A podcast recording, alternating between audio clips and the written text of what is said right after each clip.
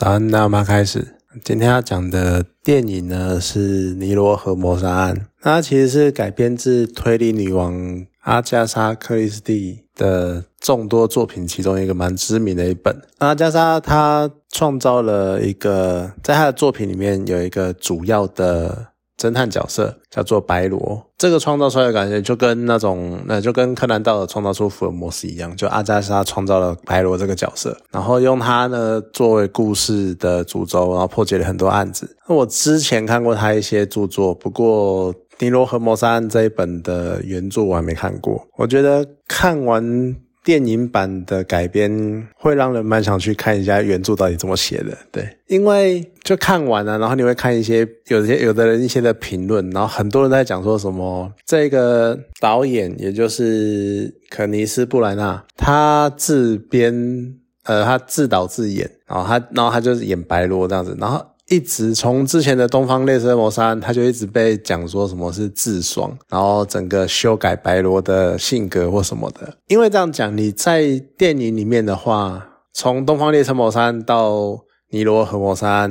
其实你看下来，至少这个导演他所呈现的白罗的性格是那种非常的自负，而且傲慢，而且就是有点甚至于是有点自大的角色。那我就很好奇，在原著里面到底是被塑造成怎样，白罗是怎样的一个个性，才会一直被人家讲说什么这个导演乱改，然后改到一堆书迷都非常的群情激愤那种感觉。所以我也蛮好奇原著到底怎么描述的啦。那再加上，其实你单纯去看电影版的话，再讲一次，因为我真的没有看过原著，我不知道怎么描述的。可是毕竟阿加莎她是一个二十世纪初期的作者，所以这就有一点那种，呃，你。用现在的眼光去看以前的作品，而且这是一些很当年很经典的作品，没有错。但是他们会经过一一直一直的被翻拍或者是被运用，就他们的那种手法跟大概的结构会一直被致敬，会一直被反复的利用什么的。所以到导致你到最后，你到近期去看这些作品的时候，你已经可能看在很多很多。多比较新的作品上面看过他们的影子，所以你可能很快的就可以猜到它的节奏是怎样，它的结构是什么。就甚至于，譬如说我一开始在看的时候，我就已经知道，可能电影的前半个小时，我就已经大概猜得到会是谁是被害者。好，然后再来呢，到中段，甚至于是在被害人被害前。的某一个举动，我就已经猜出来，因为我已经猜到，我已经在猜被害者是谁了。所以在被害者被害之前，凶手的某个举动已经让我觉得这个人一定是凶手了。接下来就有点变成是单纯就是在看怎么解谜的那种感觉，而且到后面也果不其然如我所预料的。但是我还是会有一点，就即使它改编成这个样子，然后即使它的一些结构、一些故事线也。你可能大概也猜得到它会怎么发展，可是它还是有一些很特别的收尾的方式，或是一些很有趣的呈现的方式，甚至于还有一件小小的案外案，这些也是一些比较特别，而且让你会觉得，哎，这还不错，好像略有新意的那种感觉的方式。所以再讲一次，我真的很好奇，这到底是不是原著就这样写？但是至少在看电影的时候，这些小地方会让我觉得算是不错的点缀，然后去增添了原本这一道主菜的风味，这样子那种感觉。所以回到来还是蛮佩服，就是当年阿加莎能够写出这样的一个故事，然后才有办法翻拍嘛。对，那再回到电影本身，我看过阿加莎一些书，哦，看过他几早期的一些几本。不著作，那可能到白罗的系列的时候，我可能只看过，我好像后来有再翻一次《东方快车谋杀案》吧。我必须要说，你的改编跟小说可能，因为小说永远都会存在一样的问题，就是小说你有很长的篇幅可以去铺陈，可以去设计，那你电影呢，你就要在可能两个小时到两个半小时之内把整个故事讲完。所以当然你一定要做一些跟动跟调整，只是改编的。这一部改编的不太理想的地方就在于改编的，因为它那个很多叙事的过程要推进电影的情节，要推进节奏什么的，所以就变成很多地方是可能角色出来讲个一句话，就已经把那一段要表达的事情讲完了，然后马上跳到下一幕了，你就会觉得说没有任何的铺陈，没有任何的叙述，就好像就应该说没有任何铺陈，然后没有一个之间的互动什么的，就只是因为某个角色讲了某句话，所以剧情就开始往下一段走了那种感觉，这有点可惜，而且有点失去了原作的那一种细细铺陈，然后慢慢的把所有的悬疑的所有气氛慢慢的累积堆叠起来，到最后引爆的那种感觉。就没有那种感觉，而且反而有可能就是因为他这样以他的方式去无存金，然后只留下他认为的重点，反而更容易让人家猜出来凶手是谁的那种感觉。因为一开始被害者，其实我觉得被害者可能很多人都猜得到了，除非你真的是那种个人个人喜好蒙蔽了你的眼睛之类的那种人，要不然其实。被害者蛮好猜的，然后在被害者被害之后，在揭露的每一个人，当然每次都会这样嘛，就是都一定会有呃一个凶手，一个一个死呃被害者死亡之后，就会有一堆就会开始推测，然后没，然后你会发现整艘船上的每个人都有动机这样子哈，然后就会开始错综复杂，然后我们开始在想说每个人到底谁谁谁是怎样，然后谁谁是怎样，然后谁的嫌疑比较大，谁的嫌疑比较大，可是。这部分就变成说，真的是你三言两语就把一个人的嫌疑带过了，然后三言两语就把一个人带过了，然后那个审问就觉得很也是一来一往，然后简单，你就会到最后就变成你都会觉得说，那都给白罗讲就好了，白罗。只要白罗讲出来的都会是真的的那种感觉，你就会觉得这少了那种推理小说的结构的那种感觉，或者是有什么堆叠，或者是呃叙述事情没有，他就只是我告诉你是这件事情，然后没有任何的解释那种感觉，所以真的是蛮可能可以理解很多原本的书迷会这么大肆抨击这部电影的改编，尤其是这么讨厌这个导演去改编这些作品，那可能真的是。呃，会触怒他们的一些敏感点这样子。那当然，讲到演员部分，盖尔加朵就是她还蛮适合演这种大小姐的角色，就是那种富家女，然后就是那种高贵的气质，然后为爱而堕，嗯，不讲堕落，为爱而就陷入。爱情，然后找到一个很喜欢的老公，然后两个人共度终生。那即使即便这一个人是抢了他好朋友的男朋友，他也在所不惜，因为为了爱那种感觉。他把这种大小姐，然后天真大小姐，而且又是那种从小出生在贵族的那种感觉，演得很好，就比较有点不经世事的那种感觉。哎呀，真的就是漂亮。那再来是艾玛麦基，她也是一个蛮重要的角色，因为她。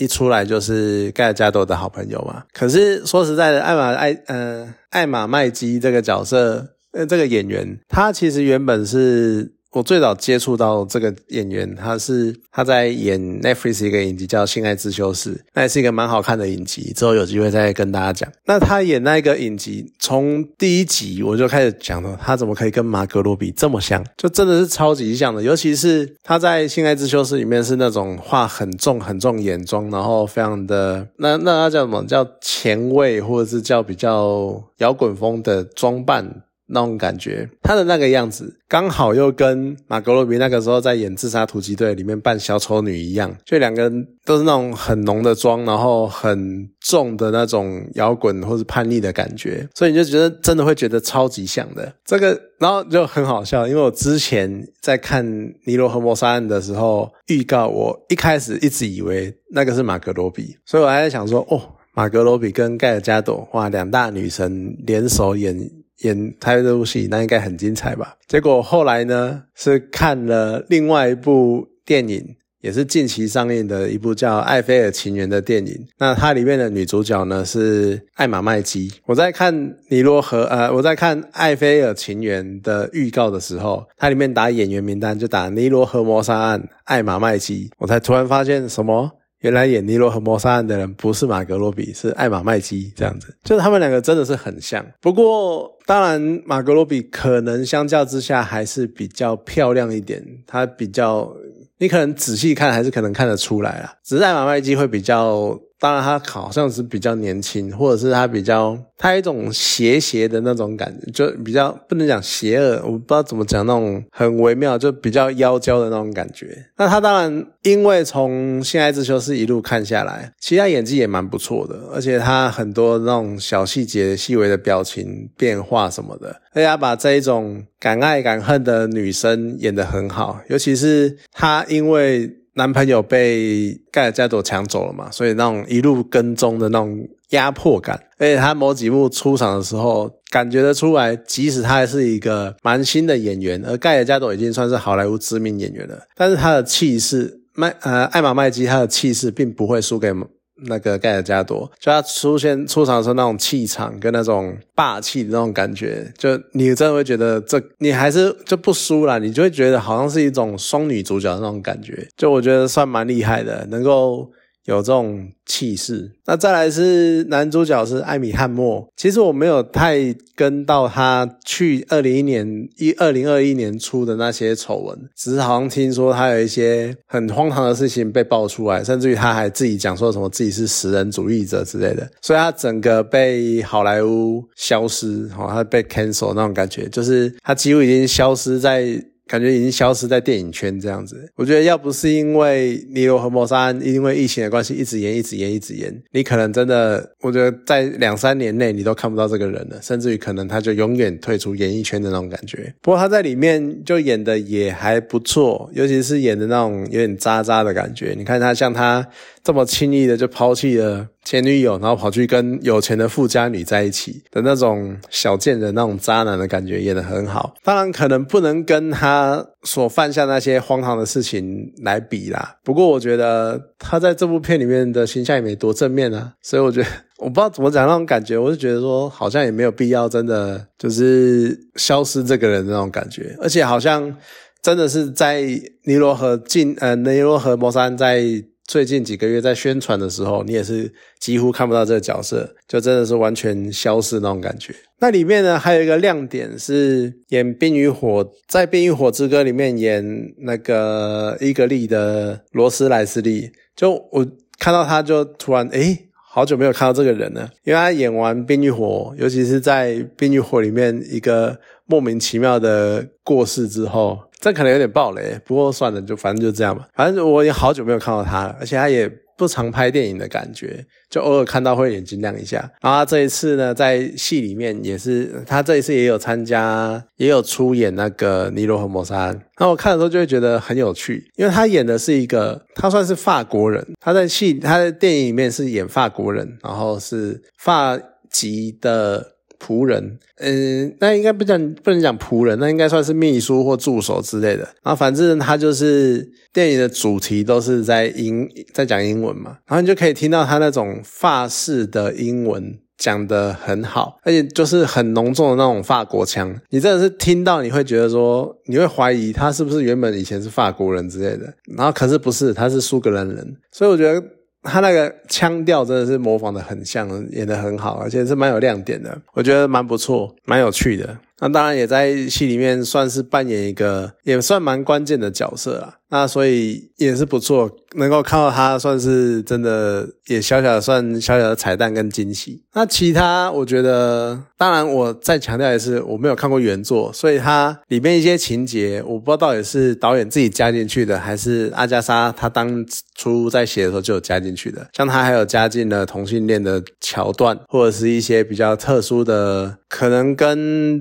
家庭啊，或者是那种女性权利有点关系的。部分就不知道到底是我这，其实我这样讲好了啦，就真的你在看近年的一些改编作品，你都会开始模糊掉那一种感觉，是它到底是原本就这个样子，原作就这个样子，还是近人改编的时候为了自己的一些诉求或者一些想法，然后把它加进去这部电影里面，加进去作品里面。那尤其再加上现在因为相关的议题一直被炒，炒到反而会让人家觉得反感，所以可能某种程度上反而又去。破坏了这部作品的一些关注点，或者是转移了焦点，这样子。当然，你去强调这些议题，我觉得很好。可是，我会觉得说，再讲一次，你就真的不需要去改变一部作品，然后掺入你想掺的元素。你可以自己去原创一个作品。最后讲到，我觉得进来的电影真的是很难再做到原创这件事情，我就觉得蛮可惜的啦。好啦，总之《尼罗莫沙案》我觉得是一部，我觉得啦，对一个没有看过原著像我的人这样来讲，